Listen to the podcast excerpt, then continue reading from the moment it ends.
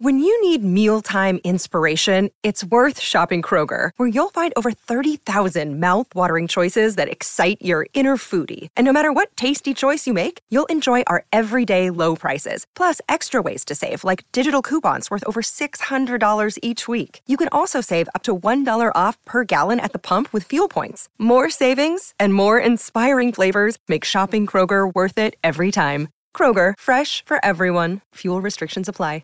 Another day is here, and you're ready for it. What to wear? Check. Breakfast, lunch, and dinner? Check. Planning for what's next and how to save for it? That's where Bank of America can help. For your financial to-dos, Bank of America has experts ready to help get you closer to your goals. Get started at one of our local financial centers or 24-7 in our mobile banking app. Find a location near you at bankofamerica.com slash talk to us. What would you like the power to do? Mobile banking requires downloading the app and is only available for select devices. Message and data rates may apply. Bank of America and a member FDIC. This episode is brought to you by Shopify. Whether you're selling a little or a lot, Shopify helps you do your thing, however you cha-ching. From the launch your online shop stage, all the way to the we just hit a million orders stage. No matter what stage you're in, Shopify's there to help you grow. Sign up for a $1 per month trial period at shopify.com slash special offer, all lowercase.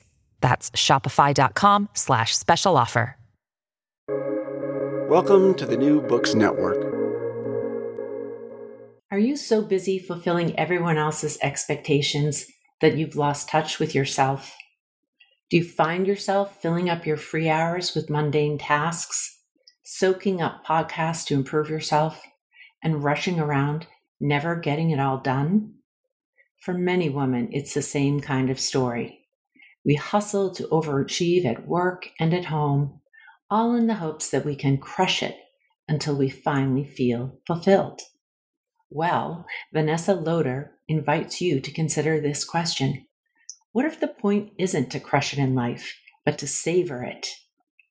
In her book, The Soul Solution, this sought after women's leadership expert shares a powerful and practical guide to help women who feel overwhelmed and exhausted recover their true selves and their joy in living. Filled with practical guidance and inspiring personal stories, the Soul Solution is a non strategic, non linear, but entirely effective guide to help you reclaim your feminine, intuitive soul power to fulfill your most meaningful and satisfying desires. Vanessa Loder is an international keynote speaker and sought after expert on women's leadership, mindfulness, stress management, and sustainable success. She's been featured in Forbes, Fast Company, Glamour, and the Huffington Post, among others.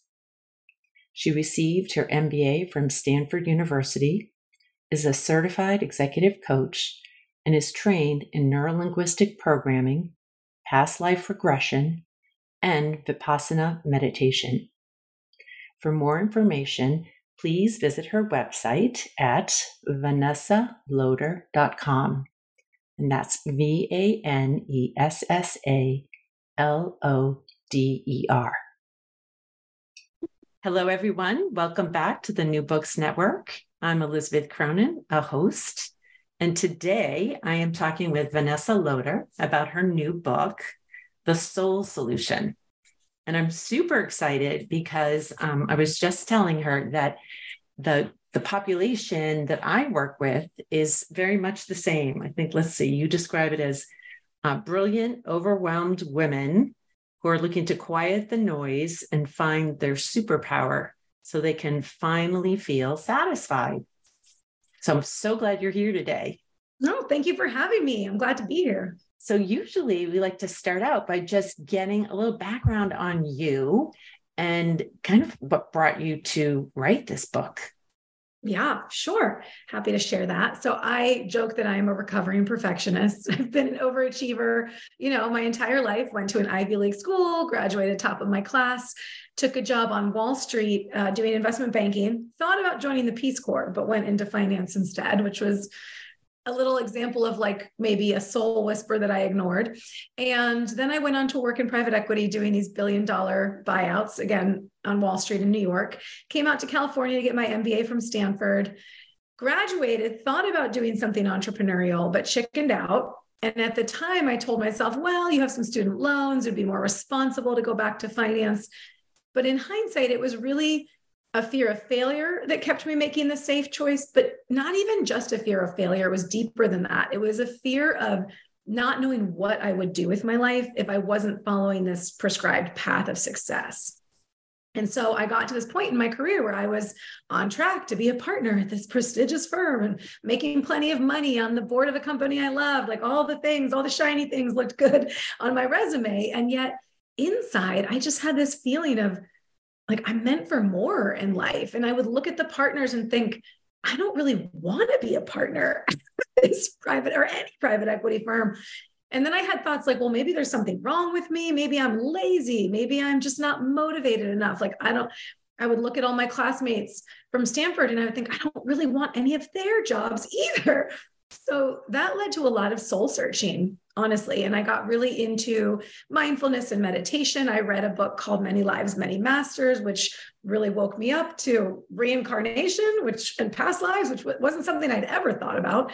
And I got trained in neurolinguistic programming, which is a way to rewire your neurology to change how your brain and some of your thoughts and behaviors. So I just started doing all this stuff for myself just to figure out who I was and what I wanted to do in the world. And I ended up changing so much that I decided what I wanted to do was quit my job in finance and dedicate my life to bringing these tools to other people, and particularly to women, mostly ambitious, driven women who you know, have big, bold goals and dreams and visions and things they want to achieve with their lives, but they want to do it in a more sustainable way that nourishes their well-being, that supports their their soul, their body, and also where their goals could feel maybe more aligned. Because I know for myself, I lost myself. And so, yeah, that's what I've been doing for the last, my gosh, almost 12 years now. And I just wrote a book about it all. and and honestly, readers will be so grateful that you did. So, what was this like though is you because you went from you know this sort of traditional mba program then of course you know into finance and all of that. What was it like for people in your um, community or people you were in relationship with when you all of a sudden start like like what happened? hard left. Yeah. Yeah. You know it's so interesting? Because i think so many of us can get so stuck in our head worried about what people will think and the voice in my head was so much worse when than anything anyone has ever said to me since I made these choices. And actually, the really interesting thing was nobody overtly ever overtly criticized me. And I didn't even get a lot of like subversive little digs. What I got was really surprising people coming out of the woodwork and sending me this long email of I had a heart attack at age 30 something and I'm really unhappy and I don't know why I'm living this life and I'm so impressed that you were courageous enough to quit and like letters and emails and notes from classmates who had their own versions of something uh, similar to what I went through and wanted to share that with me. So I've gotten much more of that.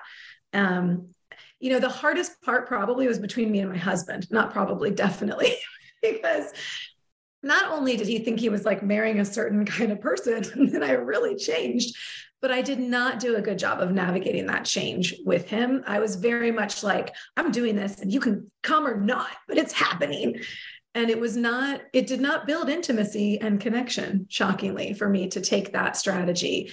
And i've learned since then better ways to approach those conversations with the people closest to you where you can say this is really important to me and i really want to do this and i love you and i and i want to stay close to you and let's talk about how we can move through this together.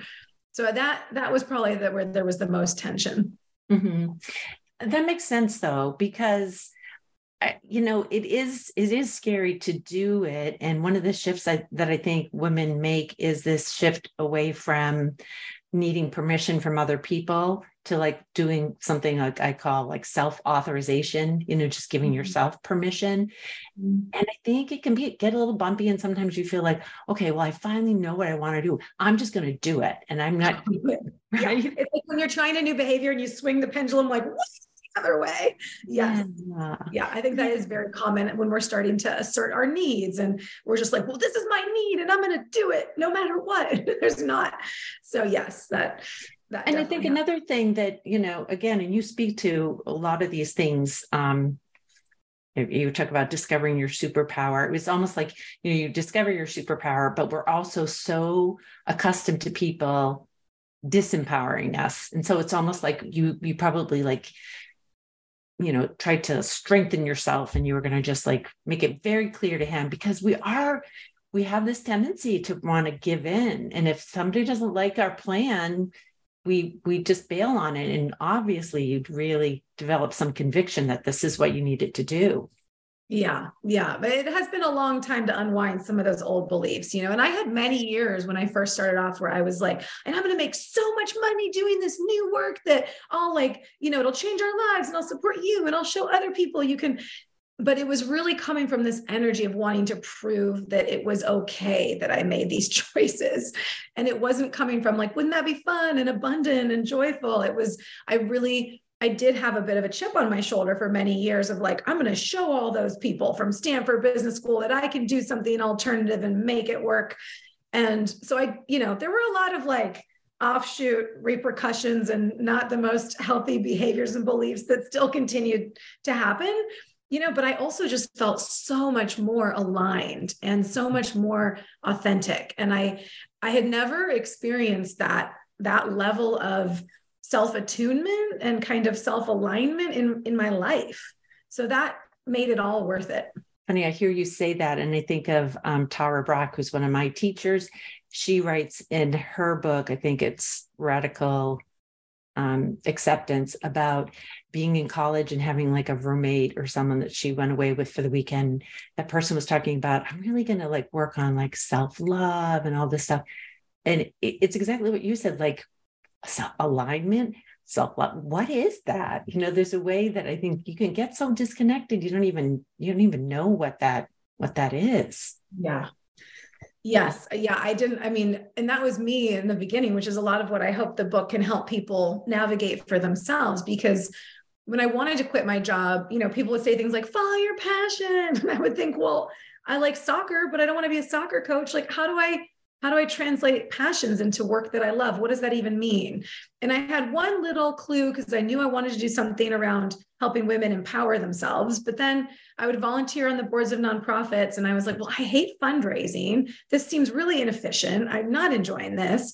So I had a lot of like false starts and dead ends along the way to, you know, figuring it out. And I think that that's that's common but part of me being the overachiever I am with this book, I wanted to give people a roadmap, you know, where the path is so different for each of us because we're all completely unique beings. And yet I did find there were certain tools and resources that helped me again and again navigate through my own uncertainty, through my own, you know, self-doubt.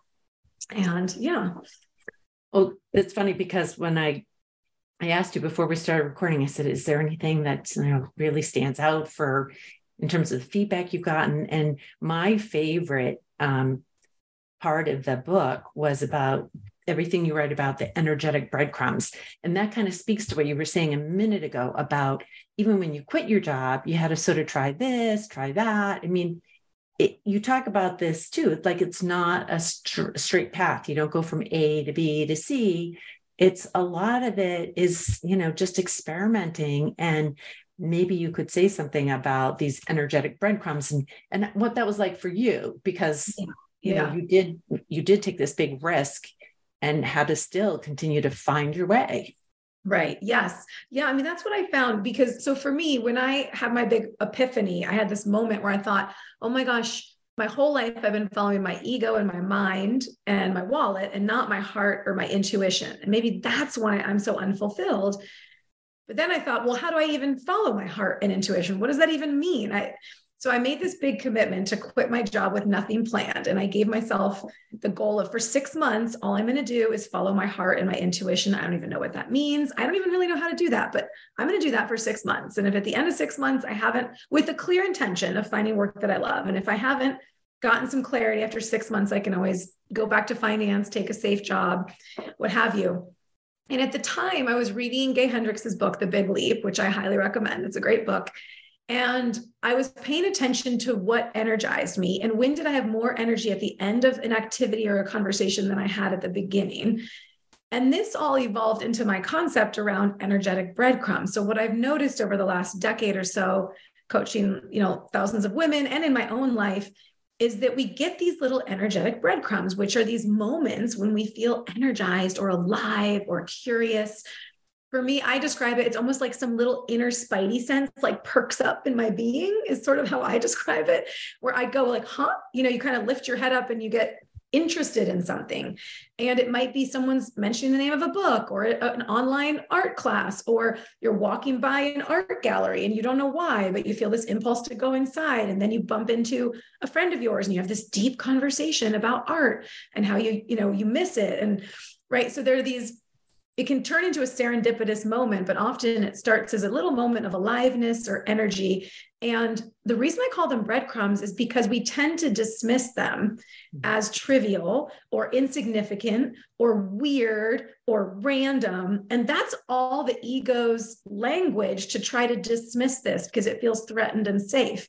So I've come to learn that if I think something is really weird or random, it actually usually means I should really pay attention to it. And it might be incredibly aligned for my soul, but my rational mind is labeling it as weird and insignificant or random to keep me away from it. Um, and so we dismiss them as breadcrumbs, but they're they are like Hansel and Gretel in the story where they really do lead us back home to ourselves. Yeah, I, I love that one. Um, was there something in particular, though, that kind of got you to take the final step and leave your job? It's a good question. Well, I was I was researching a lot of like more safer options, more tangential ones. And I actually interviewed for this startup incubator at Stanford where they were going to like match a bunch of us to do a startup together. And I got to the final round and selected my people. And and then I had another moment of, I don't even really want to do this. I'm not excited about this and it was very just and then i was going to start this baby products business and i did a whole like slide deck i was going to raise venture capital to pay myself a salary and then i realized one day i woke up and thought i don't really care about baby products so in the beginning i think there's a lot of knowing what you don't want before you know what you do want so that was happening to me but i had just decided i had come to a point where you know, a year before I had thought about quitting. And finally I said at year end, when I get my bonus, I'm going to quit. And Eh, so there was more like the timing of the bonus and this decision I made to myself, you know, and then like there was no like straw that broke the camel's back or anything like that at work. But what was really scary is I, between August and December, because I knew I was going to quit at the end of the year, I was exploring all these options and none of them felt right. And that was really hard because I really wanted to have the next thing. I wanted to know, I wanted the certainty. I wanted to go into quit and be like, and this is what I'm doing now. And I didn't get that. And I was so committed to the path of finding work that I loved that I just said, okay, I'm going to I'm going to quit with nothing planned. And like I said, I, you know, by giving myself that six month window, telling myself like an experiment, I'll just follow my heart and my intuition that little six month gap it, gave, it made it safe enough for my ego to feel like i could jump off this cliff because i decided if i don't find it i'll always you know take a safe job. And then what happened was within a week of quitting my job all these people came to me for coaching because they wanted to quit their jobs and they wanted to know how i had done it. And i had i was three quarters of the way through an executive coaching certification just for fun following an energetic breadcrumb, not thinking I would become an executive coach. And I would go to these coffee meetings and lunch dates and just share my story and some of the tools that had helped me. And I would leave them feeling so energized. And that was my first breadcrumb where I thought, huh, maybe I want to be an executive coach. And since then, it's evolved into, you know, keynote speaking, writing, team offsite, all kinds of things. Um, but at the time, that was sort of and the thing you you summed it up so beautifully about it being nonlinear and it doesn't go A, B, C, D. Because what I found is if you really want to live a deeply satisfying life, a soul centric life, it's nonlinear and it's not rational always, not, not strategic. It's a process of emergence. The next is always emerging and emerging and emerging. And we're not used to that. We're not trained for that as a culture. We don't have patience for that. We don't trust that process. So it's a, a, radically different way of living. And yet, it is to me like the heart of living your most joyful, impactful, satisfying life. I mean, I had to sort of stop myself from laughing when you were like, yeah, so I was doing this executive coaching program, but I wasn't going to be an executive coach. I mean, like, I wasn't planning on that. It's like, it makes me think of the research on um, girls and women, the psychology of girls and women, and how, you know, the early researchers were, were finding out if you talk to girls and women, they know things that they mm. don't let themselves know. So it's so funny because on some level, you must have thought, you know, so there's there's the, you know, breadcrumbs, you know, um, but then I think there's also our ways of knowing that are buried within us. And mm. so, you know, you on some level, you must have been headed because you were preparing yourself for something you didn't seem to be aware Right. Yeah, that's interesting. Uh, well, you know what else is interesting is the way that I had sort of internalized the patriarchy's hierarchy of value. Because actually, one of the reasons why I didn't let myself admit that maybe I wanted to be a coach is I kind of looked down on it as like, I'm a Stanford MBA, I'm a hot shot, big deal in finance. Oh, now I'm going to go become some executive coach and make like way less money. And so there was a way in the same, and I've experienced this so much as a mother and a caregiver. Oh, it breaks my own heart how much I've internalized patriarchy and I devalue my choices to care give because it's not paid. Our culture doesn't value it. There's no prestige. I mean, I'm not like some crazy person who, who chases accolades, but I I notice these subtle ways that I devalue some of my choices because other people don't go like, "Oh my gosh, that's so cool that you're doing that." Um, so it was, you know, partly because of that too. I think that I wasn't really owning it.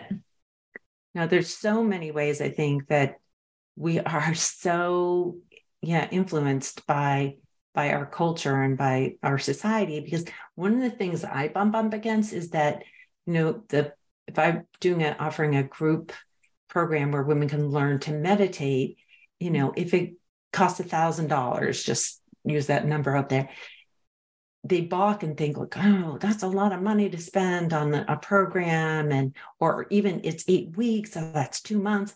But if you put the same person in the situation where they're going to some you know fancy fundraiser or family event they might spend a thousand dollars on shoes dress hair makeup all these things easily. easily and then say oh and then i can never wear that that outfit again because it's been on social media.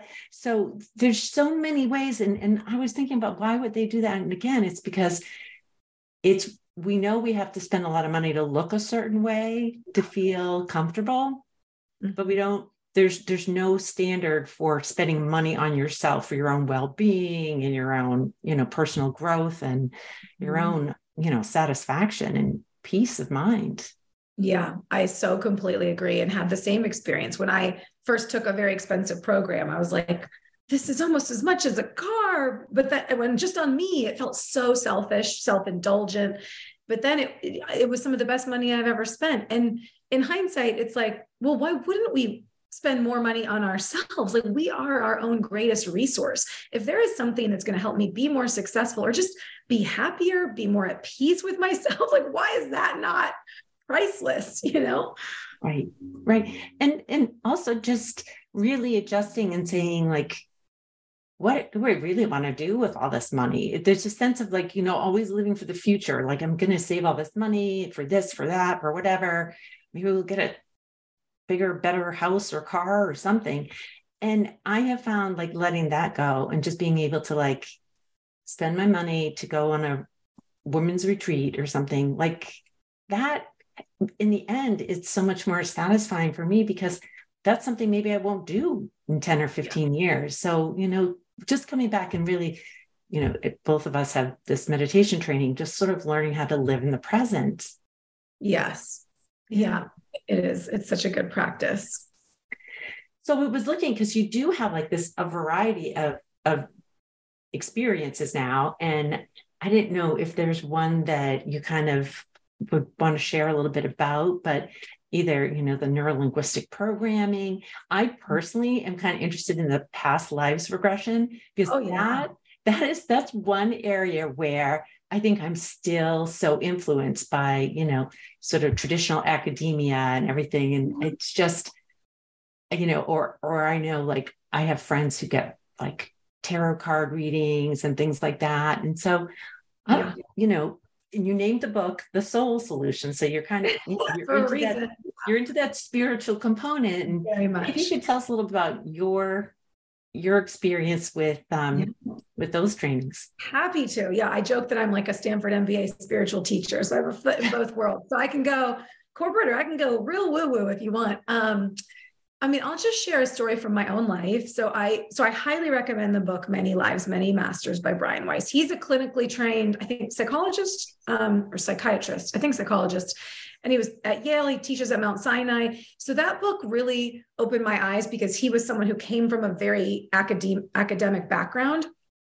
And then he had this patient who came in and she had these phobias, like she was scared of the dark and scared of drowning. And he was working with her for over a year and eventually he said, Well, let me hypnotize you and take you to childhood in case there's a trauma that you suppress that's repressed that's causing your, your phobias. So he hypnotized her, went back to childhood, no traumatic memory. And then while she's under hypnosis, he gave her the instruction well, go back to an earlier time, whatever time when these phobias first appeared, thinking because she was like, I don't know, two years old now in the hypnosis session, the memory regression. She, so he thought maybe something happened pre-verbal or whatever she goes back not to infancy, but to a past life, I think in Egypt, where she was buried alive and drowned in the dark. And he's going, What is happening? And the, he's a therapist, just not understanding, surprise, not believing in past lives or reincarnation, brings her out of the hypnosis. Her symptoms are completely gone, gone. Her phobias are gone. They never come back. And he says, Okay, well, as a clinician, I don't believe in past lives or reincarnation, but as a clinician, I can't ignore the fact that my patient's symptoms just went away in a single session. So let me learn more about this. And so that's what the book is about. It's so good. Um, but I'll just share my own story. I mean, I have lots of examples because I read his book uh, right around in August when I knew I was going to quit my job at the end of the year. And something in it just lit something up in me where I was like, oh, this is so fascinating. I, I didn't even know I cared about reincarnation. I've never spent much time thinking about it and I was at this time where I was like looking for signs from the universe because I was going to quit my job. So I finished his book. I turned it over, Googled his name. The first thing that came up was that he was coming to San Francisco a month later, which is where I live. So I went and saw him, had a very profound experience. And then the next summer, I trained with him and got certified in past life hypnosis regression. So then me and a group of therapists would meet every week, no, once a month um, on Union Street in San Francisco and take turns hypnotizing each other and taking each other to past lives. So I've been to a lot of my own past lives, like more than most people. But I will say something really profound that happened for me is after my daughter was born, she's 10 years old now. I had a I had a really hard time postpartum, um, not like the sleep deprivation, the hormone imbalance, the identity change, all of it. And I would have these moments where I would be pushing her stroller like at the top of a steep hill in San Francisco and I would just see a flash across my mind of letting go of the the handles of the stroller and watching it go down the hill. And this sounds like typical postpartum you know issue behavior whatever. So I, I ended up getting help. But separately from that I at one point many months later no it was actually around that time but I a month or two later I um I went to a past life under hypnosis where I saw it was very much like Downton Abbey. So I was, I saw this like gorgeous castle and I was in a maid's uniform. So I was part of the staff and I could tell like I was not, you know, the of the people, whatever. I was a worker, worker bee. And I was in love with the son of the family and he was in love with me, but we couldn't get married because we were different classes. And then I just saw under hypnosis this image of his wedding it was outside on the lawn. It was beautiful. And he's like saying his vows to the other woman. And I'm standing there with like a tray of champagne flutes because I'm working the wedding. And he's saying the vows to her, but he's looking at me. And I'm like, oh my gosh. And then in this vision, it keeps going as the person's instructing me, like, what do you see now? And now what's happening? I saw that him and his new wife had a baby. And because I loved him, I inserted myself to be like the wet nurse or the you know the caregiver for the child. And i saw myself giving that baby a bath and i loved it because it represented him but i hated it because it represented her and it wasn't mine. And i saw myself wanting to hurt that baby and i didn't in that life. And she grew up and came back to visit me when i was an old lady. And so the whole thing played out. I came out of that hypnosis session and the urge to let go of the stroller for my daughter was gone. Wow. so, That's like an entire movie. For example, I went for it. So that's amazing. Do you feel like um, anybody can be hypnotized? Well, there's a small percentage of the population that can't, uh, but most people can. And you're always in control. So if you were to say, "I'm not going to let you hypnotize me," you could stop it with your your mind and your, you know, you, the person is always the the client is always in control. And um, yeah, so they they have choice about that. Mm-hmm. So, what do you think is um, powerful of being able to do that, other than you know, if you're experiencing a symptom or a phobia or something, and you and so, because so what you're sort of saying is actually what happens in therapy. You know, as a I'm a psychologist, so in therapy, people often come in and they're having panic attacks. They don't know why, and mm-hmm. I'll just start exploring with them. And, you know, I'll start by asking them about their recent past, but then sometimes we'll get into like their childhood and we just start to wonder like where this comes from. And just in the conversation, people start to remember and realize things. And then once something starts to make sense, the power of mm. the behavior or the fear or the emotion gets released. It's sort of like I think you know Freud was called it the talking cure. Like it's actually you can you can do that. So what do you what do you think it would be the power you you think if everybody could go back to their past lives, they'd learn something about the, would we get little past life breadcrumbs or something? Yeah, well, it's fun because sometimes, yeah, you might go where there was something traumatic or something in a past life that's affecting you now. And the cool thing about it as a, a therapy or a healing modality is you don't need to believe in past lives or reincarnation for it to work. You could believe that I just made that whole thing up about the Downton Abbey thing, but that something in my psyche, maybe I'm tapping into the collective unconscious or a part of my own subconscious or there's a lot of theories about what's actually happening. Um, but what I love about it is that people's symptoms, yeah, can shift on a dime. So that's really cool. But separately from that, in the types of training, I have a couple of different trainings in it. In one of them, you also invite the person after that life ends, they kind of go up in the sky to some council with light beam and they can ask you know what was the purpose of that life and what were some of the lessons i learned? And you can get really interesting soul-based wisdom when people are in that deeply relaxed state. They access a piece of themselves or whatever you want to call it source essence consciousness that comes through with some really clear and really profound guidance for people i've found. And yeah sometimes it's just revisiting something. It sort of reminds your soul oh that was then and this is now. So i don't i can let that go. Similar maybe to finding the original source of a, a panic attack. There's something in the psyche that calms down once you see that other movie to completion. It's like well i know how that movie ends. Okay i don't need to keep cycling that one. Right. Right. And i i mean i interviewed um uh the author of seven and a half lessons about the brain. And you know she made it very clear that our emotions are constructed um, based on our previous experiences and stimuli from the current environment but that you know it's in the service of our brain trying to protect us and keep us safe. So if there's been a bad experience it makes sense that you would continue to be you know vigilant and looking for that experience and try and actually trying to avoid and stay away from that experience.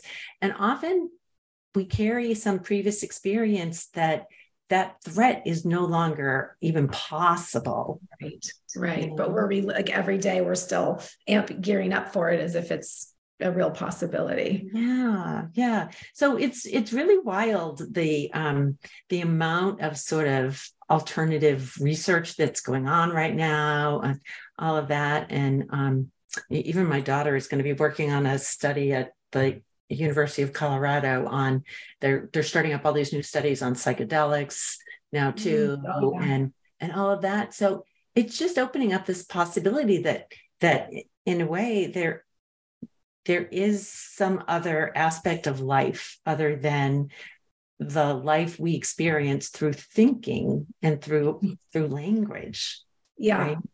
Definitely it is sort of like getting out of the matrix sometimes yes. And yeah, there aren't think- many modalities and you know past life healing is definitely not for everyone. I just think of it as like lots of doors that go to this beautiful room. And so find the door that interests you or that works for you. Right. I think that's so cool. Um, and i think going going back to to your book which really takes a lot of these ideas like you know the concept of do we ha- having a superpower and all of that. And you're sort of talking now too about finding a way to tap into the one of your one of the tools you have is like the whispers of your soul yeah. right? And then you know and i think it's kind of interesting because when you said you first left your job part of the part of your worry was um just not having a plan you know not knowing what to do. And so that like embarking upon how do you just tap into again what how do you access the whispers of your soul. And I think it requires some level of just exploring, right?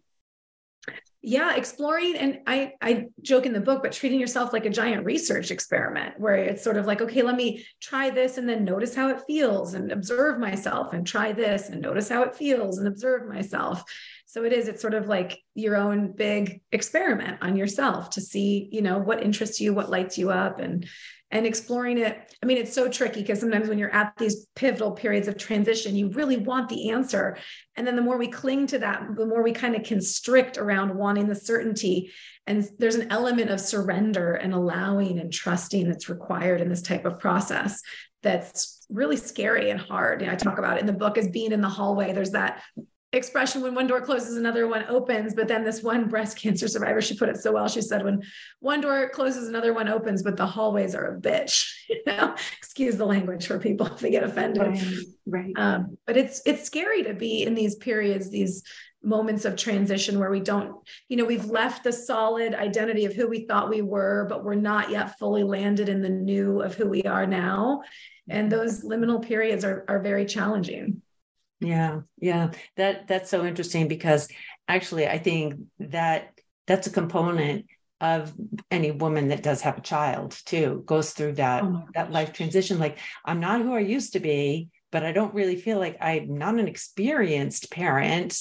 And it's just that, you know, that's another part that can really add to a, um, it's just a t- can be a really tough transition. Even when you're really happy and everything's going well, it can yes. still just be, you know, sort of just, you have to find yourself again instead of yeah, the identity loss. I mean, it's major becoming a parent, identity transition. And I love Alexandra Sacks's work about matrescence, where she turned it into a term like adolescence.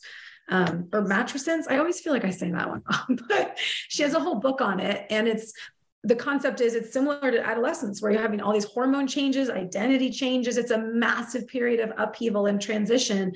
And our culture had a, hasn't really had a term for it until she came along. So she has a ted talk now and a book. And that helped me you know understand the difficulty i went through in such a better a more useful way rather than like self-loathing and shame thinking there's something wrong with me. Right.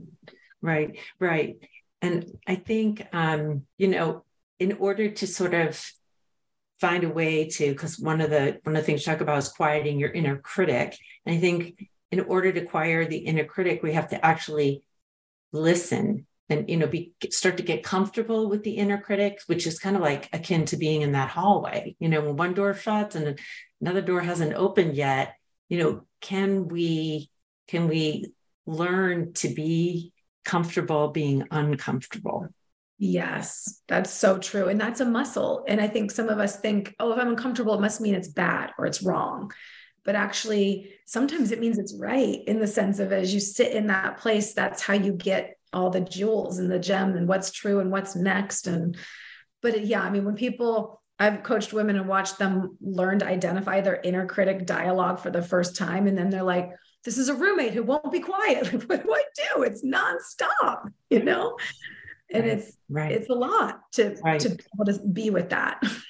I know. I I when I'm teaching, um, in particular, women to meditate, I like to tell them about the study they did at the University of Virginia, where you know they brought in participants for a research study, but they were actually um, leaving them alone, waiting for the research to begin, and that was what they were observing: is how uncomfortable they were sitting alone with nothing. They they you know taken their cell phones and there was no material. There's nothing to do, and they even took it to the point where people were saying they were so uncomfortable being alone with their thoughts and nothing to distract them. They thought, how uncomfortable would they be? And then they started to show them the participants this little gadget that would that would zap them with this like give them a little electric shock and people were shown it and got to try it and they're like oh i wouldn't touch that thing and then they put that then in the area where the people were waiting and the very people that said they wouldn't touch that thing start to like play with it and shock themselves as as a form of distraction because we're just that uncomfortable and so i try to weave that lesson in very early on um, mm-hmm. because it's so much of so much of life so you know if people can learn to um, you know read a book like yours and just start to like you know practice a few of these things and just incorporate them you know with compassion into their life it can just make a huge huge difference. Yeah, I agree. And there's for me, sometimes it's little tweaks or it's just noticing my own red flags. You know, like sometimes on the weekend, I've noticed I'll invent an errand to not like sit still with myself or to, to feel busy or to feel productive. And it's then I'll think, wait, do I really need to go return this stuff at Target on a Sun? No, I'm just doing that to distract myself, but also to feel like I'm checking something off in a random list. What if I choose to be really present with my kids for 20 minutes instead or go meditate or whatever the thing is you know? Um, so just kind of catching yourself in all the ways that you run away from yourself. Lately i've been just when i want to go sometimes for me it's like go eat sugar or um, distract myself in some way. I'll think okay and I'm a seven on the Enneagram. I don't know if you know the Enneagram. This yes. is typical for me. It's like, what's the pain that I'm avoiding right now? What's the discomfort? What's the feeling I don't want to feel right now? Can I just sit down and take some breaths with it? And often lately, I will just start crying and I, I won't even know why sometimes, but it's just, there's been feelings that I've been running away from, and they just need some space and they need to be welcomed. And then it's actually never as big a deal as how terrifying it feels before you feel them, you know? Right. Right. That's that whole that's that whole lesson about, you know, the the monsters we're running away from. If we can just stand still, turn around and look at them, you know, they're they're really more frightening in our mind than they actually are in person. Uh, that's funny. I'm an Enneagram two, so maybe okay. I can help you. I love it. yeah, and I'm married to a seven, so I know that. Okay. So you know, like to have fun, like to have a good time. Constantly. yeah, that's so funny. Um, well, I I I want to let you go because you've given us a lot of your time. But before before I do, um, is there anything you're kind of working on now? Do you have thoughts about other books you might write someday or any ongoing mm-hmm. projects or? Yeah, it's interesting. I never thought this, but well, the, the goddess Isis, who I didn't even know who she was, came to me in a dream and then, then helped me write this book. And now I've been getting into um, like Tantra and sacred sex magic, which is not something I ever thought I would be interested in or part of but I've been doing that and channeling with these councils of light beings and a lot around off planet consciousness and star seed nature and things that are really, really, I would say, pretty far out there. Um, so, yeah, that's kind of where it's been going is things like how do you use the energy of orgasm to clear shame from your body, you know, which are, and how do you how can women heal their relationship with pleasure and with their sexuality and do that and connect that in with spirituality so that's but I'm right now I'm in the phase where I'm kind of just doing it for myself. you know, and I'm I'm just still learning and exploring. I'm not I'm not teaching that at all on any level. Well, well let's not forget you were you were preparing to become a coach before you knew you were going to be doing that. So my guess true. my guess is my guess yeah. is you're onto something. Yeah, it's interesting because I did start one womb healing circle, but I didn't even charge money for it because I just I'm so new to all of this. But what was fascinating for me is I went, oh my gosh, for over a decade, my work has been all about helping women reclaim their, their power and empower themselves. And I never, never thought to think about the womb, like didn't even cross my mind for a decade.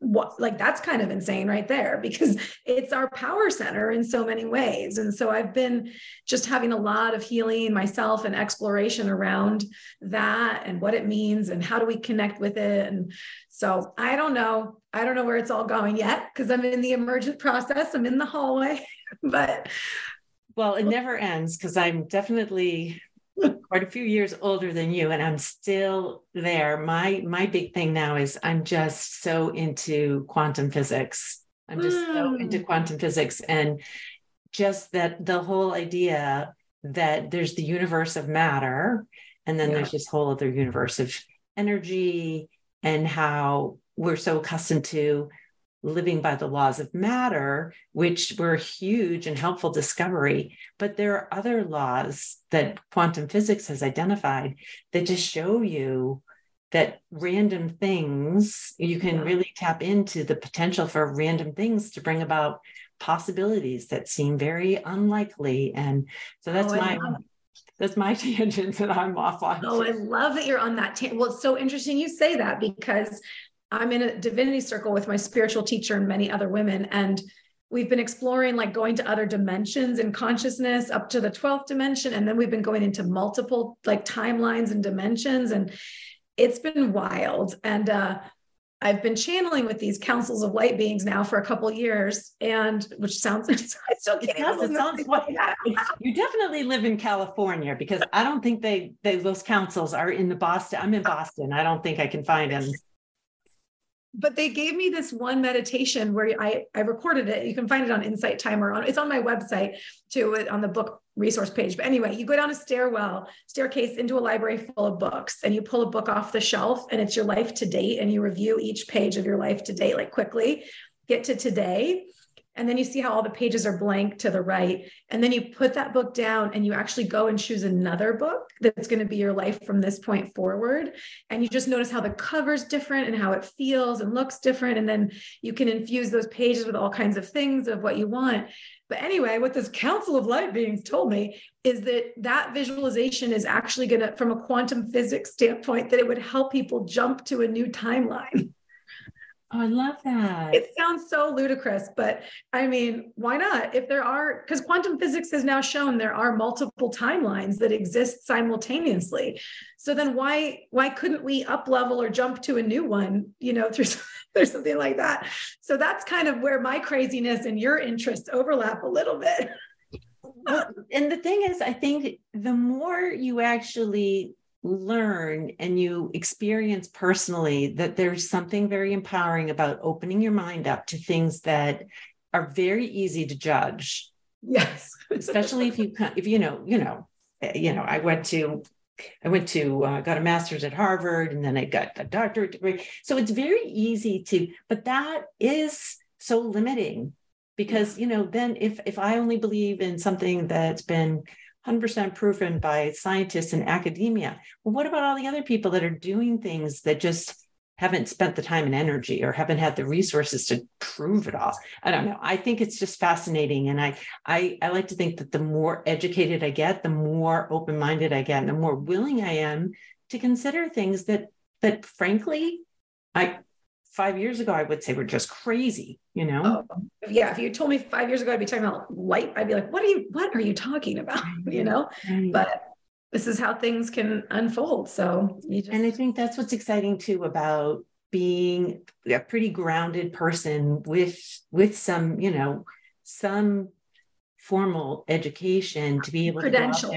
Yeah, to yeah, to be able to say to people like, hey, look at if I can break free from the limits of what I the way I thought I should think and be, then you know you can you can too. So it's been um it's been really great talking with you. And I'm going to try that meditation. Absolutely. I'm oh, so, yeah. I'm curious now about which book I'm going to pick and and all of that. And yeah, let me know how you like it. And maybe we can stay in touch. And when you come up with the next thing, because I'm sure there's something else coming. maybe we could do this again. I would love that. I would really love that. Oh, thank you so much for your time. Well, thank you, Elizabeth. So great to meet you. And yeah, thank you for having me.